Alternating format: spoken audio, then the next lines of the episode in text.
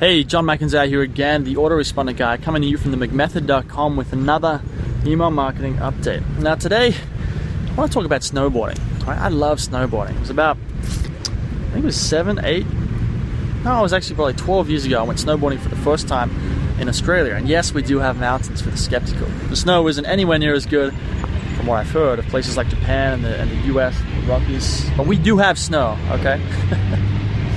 So anyway, we're going snowboarding, and one of the things I love about it, I'm not sure exactly, but it's just just getting to slide everywhere, right?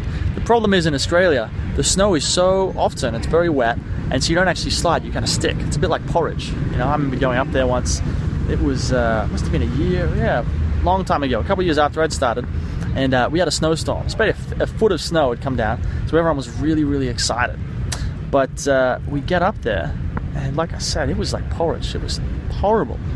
Now, how does this relate to email marketing? Okay, well, email marketing, you've got, I mean, you've seen my email, maybe you've seen my emails, maybe you've seen other emails. How it works is you have a hook, which is the subject line, and you get them interested. Then you might have some sort of a story. Then you need to slide into the pitch.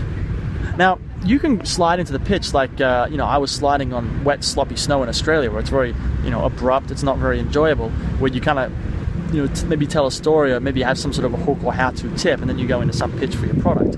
But it's not very good, and it doesn't work very well. Especially you, know, you just stick. All right, it's like that's the best way to explain it. But sometimes people are going to read that and they're just going to get stuck in it. It's not going to work for them. It's going to break that flow. So what you have to do right, is you have to make it slide smoothly. Just like if I was to go snowboarding in Japan or in the Rockies in the US and New Zealand, even. New Zealand's got great snow, by the way. It's got to be slippery so that when I open that email, I slide gently and evenly and smoothly without any effort at all down to the bottom of that email where there's a link to buy the product. That's how it has to be. How do you do that? That's a topic for another day. If you want to learn more about email marketing, you got to check out the McMethod.com. I'm John McIntyre, the autoresponder guy. I will see you next time.